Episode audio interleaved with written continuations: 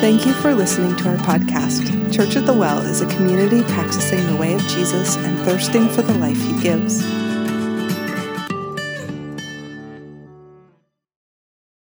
Amen. Just to piggyback off of something that Abby shared about um, our Anglican friends, um, I think sometimes I, I sneak away on, on these special services, these collaborative things that go to an Anglican church, and I think I'm becoming part Anglican. Uh, I, I, have a friend in town who's an, an, an Anglican, and he said, I'm going to convert you to be Anglican. I said, I think I'm part Anglican already. Um, uh, how, how many remember our friends Mark and Gail Pedersen? they moved out to Seattle just a few weeks ago to be closer to family, and, and I spoke with them recently, and they found this little Anglican church that they're, they're really enjoying. And, and uh, Mark is, is not a, um, uh, versed in liturgy per se, I'll say, but he's loving it. And so they give, they give their regards. So I just want to pass that along to you. Well, we've been in a, a sermon series where we're looking at the life of David, and we've been looking at some of the ways that God formed David and shaped David while David was waiting to become king. And today we're going to look at how David was formed by people on the margins. Specifically, we're going to look at how a ragtag motley crew of about 400 people found their way into David's life, and how David made room for them all, and how God used those people to shape and form David in a way that no one else could. And so we don't have time this morning to rehearse everything that we've covered to this point in our sermon series on David's life. We don't have time to rehearse everything leading up to this, but we're at the part in David's story where we find him on the run from King Saul, and King Saul's trying to kill him. And things have not turned out the way David had hoped, the way that he'd planned. Um, Psalm 142, which was written by David, tells us about how David was feeling alone and how he was feeling misunderstood, how he couldn't find anyone who cared about him. And so David prays this, this heartfelt prayer to God. And in Psalm 142, verse 4, David paid, prayed this I looked for someone to come and help me, but no one gives me a passing thought. No one will help me. No one cares a bit what happens to me. And so that's a pretty blunt prayer, right? David is down. He's it's the February of his soul. He's down and he's he's like no one cares about me, not even one person. Now we know actually this isn't true. What David's praying here is, is not factual because his friend Jonathan said that he would do anything for David right? And he has a good friend who cares about him. But how many of you know sometimes, even when you have good friends, you can still feel, feel alone and misunderstood, right? Maybe you felt that before. And so God hears David's prayer. He hears David's cry here and he answers David's prayer by bringing some people into his life, though maybe not the kind of people David anticipated. And in 1 Samuel chapter 22 is where we start this part of David's story. Verse 1 says So David left Gath and escaped to the cave of Adullam. Soon, his brothers and all his other relatives joined him there. So God's answering his prayer. His family's joining him in this cave that he's hiding out in. But at least he has his family now. But there's more. Verse 2 Then others began coming men who were in trouble or in debt or who were just discontented. That's a trio right there. In trouble, in debt, and discontented. These are the people that are finding David in the cave. Until David was the captain of about 400 men. And so here we find out in David's story that he prays for some friends who'll care about him. And God answers his prayer. He sends him some friends. The only problem is the people he sends them are distressed, they're in debt, and they're discontented. Probably not who David had in mind when he prayed the prayer in Psalm 142.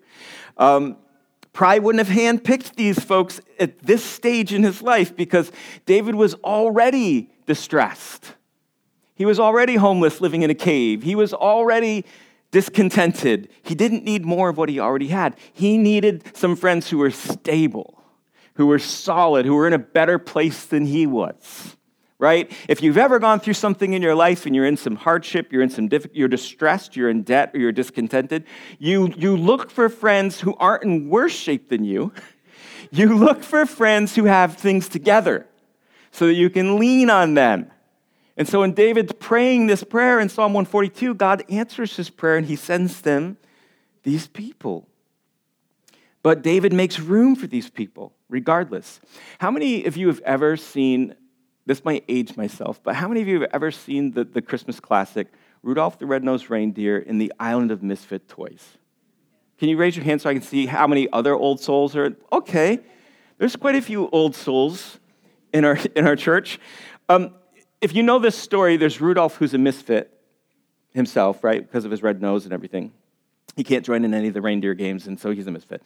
He ends up on this remote island with all these misfit toys, these toys that nobody wants. And so there's a train with square wheels. There, there's a jack in the box named Charlie, and who wants to play with a Charlie in the box? Right? There's a, there's a squirt gun that shoots jelly. There's a boat that, that sinks, it can't float. There's a cowboy who rides an ostrich. These are the kind of people that God brought into David's life. they were malcontented misfits that, that nobody wanted, nobody had space for, and yet David makes room for them. And, and David probably wasn't thrilled about it. But God uses these people to shape and form David in a way that nobody else could have. And part of me likes that God answered David's prayer this way that he brought David all of these people on the margins, these misfits, into his life. Because it assures me that there's room in God's kingdom for people like you and me. Because here's the thing the kingdom of God is made up of misfits like you and me. Sometimes I feel like a train with square wheels. Can I make a confession to you? Um, I have a conference that I have to go to next month. It's, we're part of a church network called Ecclesia, and I sit on the board of Ecclesia, so I really have to go to their conferences. And it's at Princeton next month. And sometimes when I go to those conferences, um, I, I deal with imposter syndrome. Because I go to these conferences and there's all these pastors and they have their masters in divinity, they have PhDs, some of them are authors and have written books. I have a theology degree, but it's a four year bachelor degree, and I went around the back door to get it. Let, me explain what I mean by that. Um, I got a two year business degree in New York, two year business degree, because I thought I was going to go into music retail and worked in music retail for a while. Then I went out west to Portland, Oregon, and I studied theology, but I studied at a school that was non accredited. Just a 400 students, small school, this little church started. And, and, and in order to get my degree, I had to find a school that would take these non accredited credits, transfer them to get my four year, just bachelor degree in theology. And I found a school in Indiana, did that. So when I go to this conference, and I sit on the board of this church pastor network.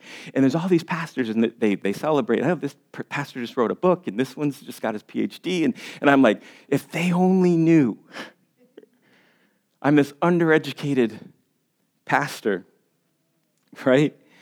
Um, a couple Sundays ago, we were setting up the sound system, and imposter syndrome can't came up in the conversation. I think it was Angie who was telling a story and how she felt imposter syndrome, and, and everyone was like, oh, yeah, yeah, we, we, we, we felt that before. And Abby overheard our conversation, and she came over and shared with us during our like pre-service prayer time that she has a friend who's an author. Her name, his name's Paul Pastor, and, and he said he's never met an imposter with imposter syndrome. which is to say, if you think you're one, you're probably not. And that made us feel so good. but can I let you in on a secret? Let you in on a secret. Feeling inadequate is part of following Jesus. It just is. And you're thinking, wait, wait, no, no, following Jesus makes us confident. It makes us. No. Feeling inadequate is part of following Jesus. In fact, it was Jesus himself who taught that the only way to enter God's kingdom is to first recognize our own inadequacy, right? That we can't get to God by ourselves on our own merits or on our own efforts. That the, the only way to enter the kingdom of heaven is to put our faith and trust and hope in Jesus. And so feeling inadequate is just part of the deal. And maybe you're here this morning and, and you, you have your own imposter syndrome going on. You're sitting in church, you know, we're singing worship songs, we're praying, we're, we're listening to scriptures, and, and, and inside you're thinking, man, I'm a wreck. Everyone else here has got it together, but I'm just sitting here and I'm a wreck. Guess what? It's part of the deal. Because to follow Jesus, we, we have to constantly rely on Jesus. The book of Hebrews says this about Jesus that he's the author and the finisher of our faith. He's the author and the finisher of our faith. We're constantly relying on Jesus, which means this that you and I, we are all just hypocrites in transition. That's what we are. We're, we're all misfits. We're, we're, we're all hypocrites in transition. We all deal with imposter syndrome. It's just part of following Jesus. We're enrolled in this slow transformation process, right? Where we're slowly becoming like Jesus by being with Jesus.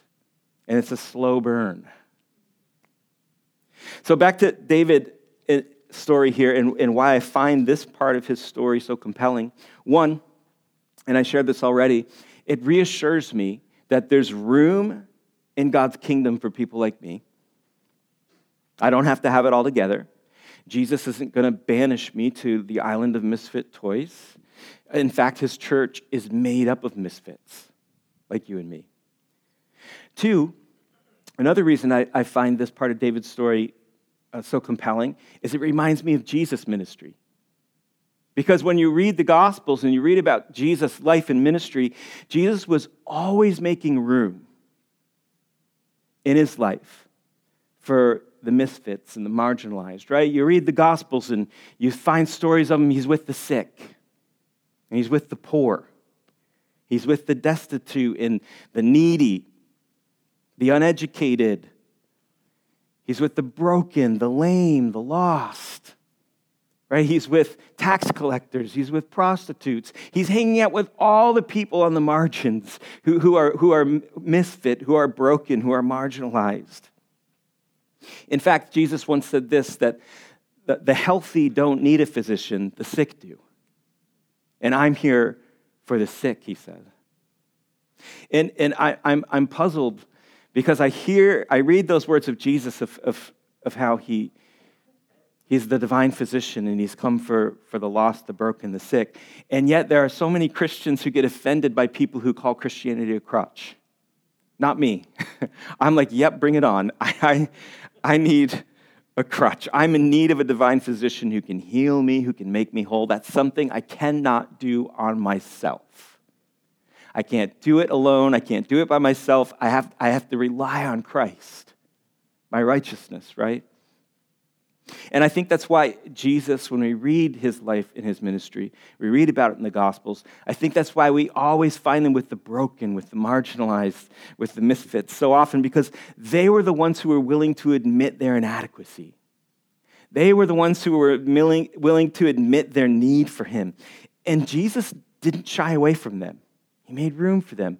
They, they were special to him. He met them right where they were, even though he loved them way too much to leave them there. He met them where they were. And we see something similar unfold in David's story that each one of these distressed, in debt, and discontented people, these 400 that God brought into David's life, each one of them was special to David. In, in 2 Samuel chapter 23, we read a story that gives us an inside look at David's relationship with these people these, these friends of his on the margins. And it, in 2 Samuel 23, verse 13, it says this Once during the harvest, when David was at the cave of Adullam, the Philistine army was camped in the valley of Rephaim. The three, who were among the 30, an elite group among David's fighting men, went down to meet him there.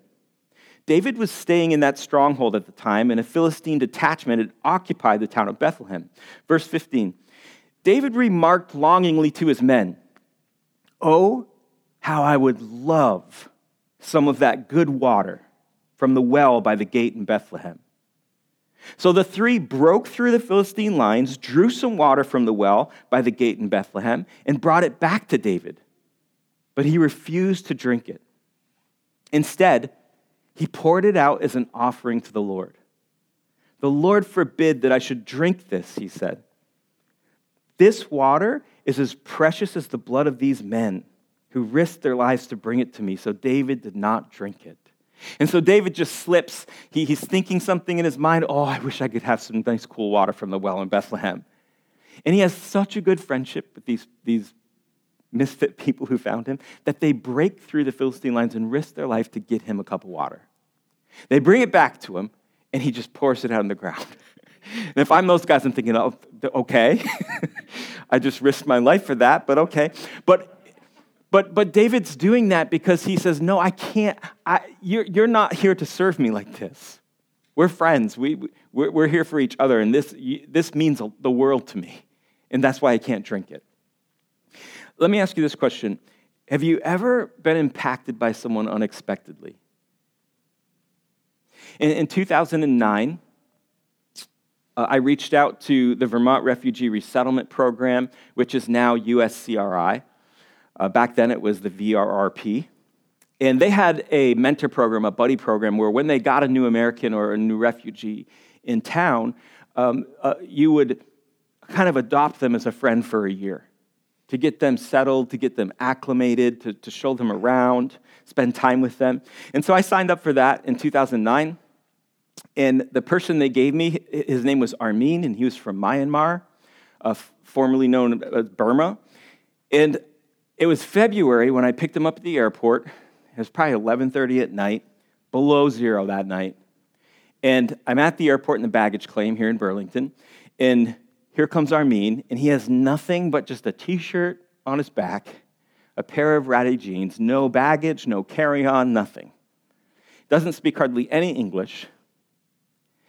And I picked him up, brought him to a house in the north end where there were some other uh, Burmese folks who spoke his language and knew his culture, and, and they were in a, a little apartment in the Old North End, and we walked up the stairs to this upstairs apartment, and the windows are all cracked, but they're taped together, and there's mattresses on the floor. There's about seven people living in this apartment, and, and I'm thinking, whoa, this is this is like a, a, a rough place, but to Armin, it was a palace, right? Because he had actually lived previous to that showing up at the airport in a refugee camp for 17 years in Turkey. He's in his mid 20s, so basically all he knew was living in a refugee camp. He had one surviving family member. It was his brother who had left the camp a year previously and had gone to Nebraska. And so here he was, flying to Burlington, getting off the plane, going out into below zero weather, which I, in a t shirt, which I can't even imagine what that was like we get to this place, and, and to him, he, he's, he's smiling because there's people who know his language. They've prepared some, some special food for him that he recognizes. And so every week, I would pick him up once or twice, and we would spend time together. And, and he was starting to learn English here, here and there a little bit. And one day, we were out buying clothes for him, and um, I asked him when the last time he spoke with his brother was, and he could just barely speak English. We did a lot of pointing and, and hand gestures back then uh, because we just didn't uh, speak each other's language. And, but he spoke enough English, and he communicated that he hadn't spoken to his brother in one year. And we went and got him this little pay as you go phone. And I remember getting it all set up, and we got in the car, and he called his brother, and I don't know what he was saying because he was speaking in Burmese. But when he hung up, his, his eyes were just filled with tears. And I remember just being so impacted. Like, here's this guy, Armin, my friend Armin, who, who's on the margins, right? He, he, he is that misfit. No, there's no place for him. He was in a refugee camp for 17 years. And now he finds himself here. He hasn't spoken to his brother in years, sleeping on a mattress in the corner of a room. And and, and, and there's so much perseverance and tenacity and, and gratitude for just having a pay as you go phone so he could speak to his brother. And I, I, I remember that moment being so impacted. And, and I only spent about eight months with him before he moved to Nebraska to be with his brother. Um, had a few phone conversations after that, and his English improved, and I haven't spoken with him in, in, in a number of years. But I don't suppose I'll ever forget Armin. And, and I share that story to say this when we make room in our lives for friends on the margins, God has a way of using them to shape and form us in a way that nobody else could. And so I want to leave you with, with two things today. One is this there is room for you in God's kingdom. We're all misfit hypocrites in transition suffering from imposter syndrome. You don't have to have it all together to follow Jesus. Jesus will meet you right where you are, even if he refuses to leave you there because he loves you too much. And as we make room in our life to be with Jesus, we slowly become more like Jesus. That's how it works. We make room in our lives for Jesus, to be with Jesus. We become more like Jesus. And here's the second thing I want to leave you with today. Maybe you find yourself today in a similar place as David, where you're, you're feeling alone. You're feeling lonely. You're feeling a little misunderstood. Maybe you have good friends, but you still feel lonely at times. Here's my challenge for you today make some room in your life for the distressed, the indebted, and the discontent.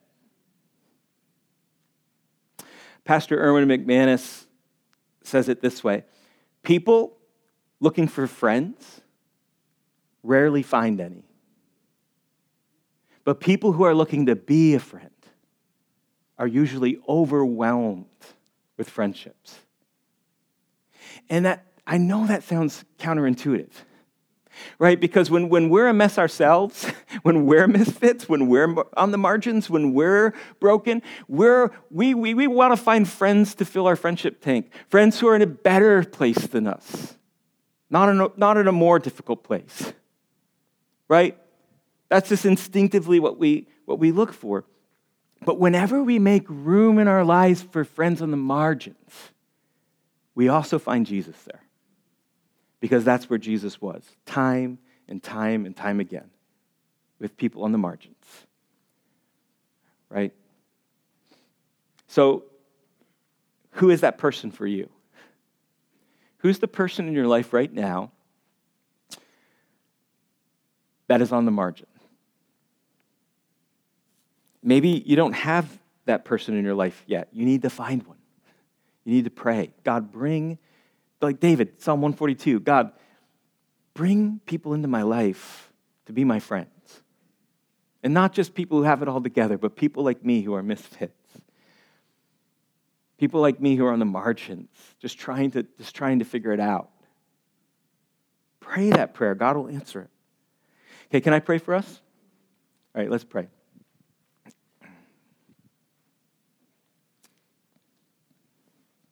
Heavenly Father, we, we come to you this morning and we admit that we're inadequate. That we might identify as Christians, as, as followers of Jesus, and yet so many times we fall short. And we begin to wonder to ourselves, like, are we cut out for this? Is, is this, are we just failing miserably at this and should we just give up? And Lord, I thank you so much for David's story here. Because it assures us that there's room in your kingdom for people like us who are broken, who are misfit, who are, are living on the margins sometimes, who feel imposter syndrome, who are hypocrites in transition. So, Lord, thank you for that assurance. Lord, I pray for my friends here that um, feel lonely, feel misunderstood, and they might have great friends. Lord, they're, they're in that place that David was in, in the cave of Adullam, praying like for friends. And you answered that prayer by bringing him friends who were also on the margins with him.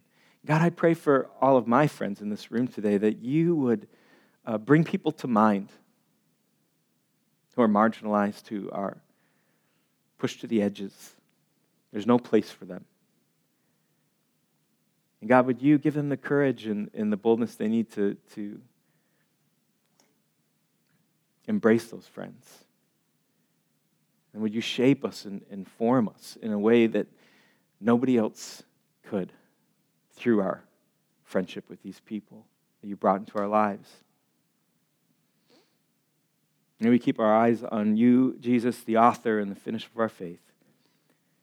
Amen. Amen. You're listening to the official podcast of Church at the Well in Burlington, Vermont. For more information about Church at the Well, including gathering time and location, events, and how you can financially support the podcast, please visit us online at www.wellchurchvt.com.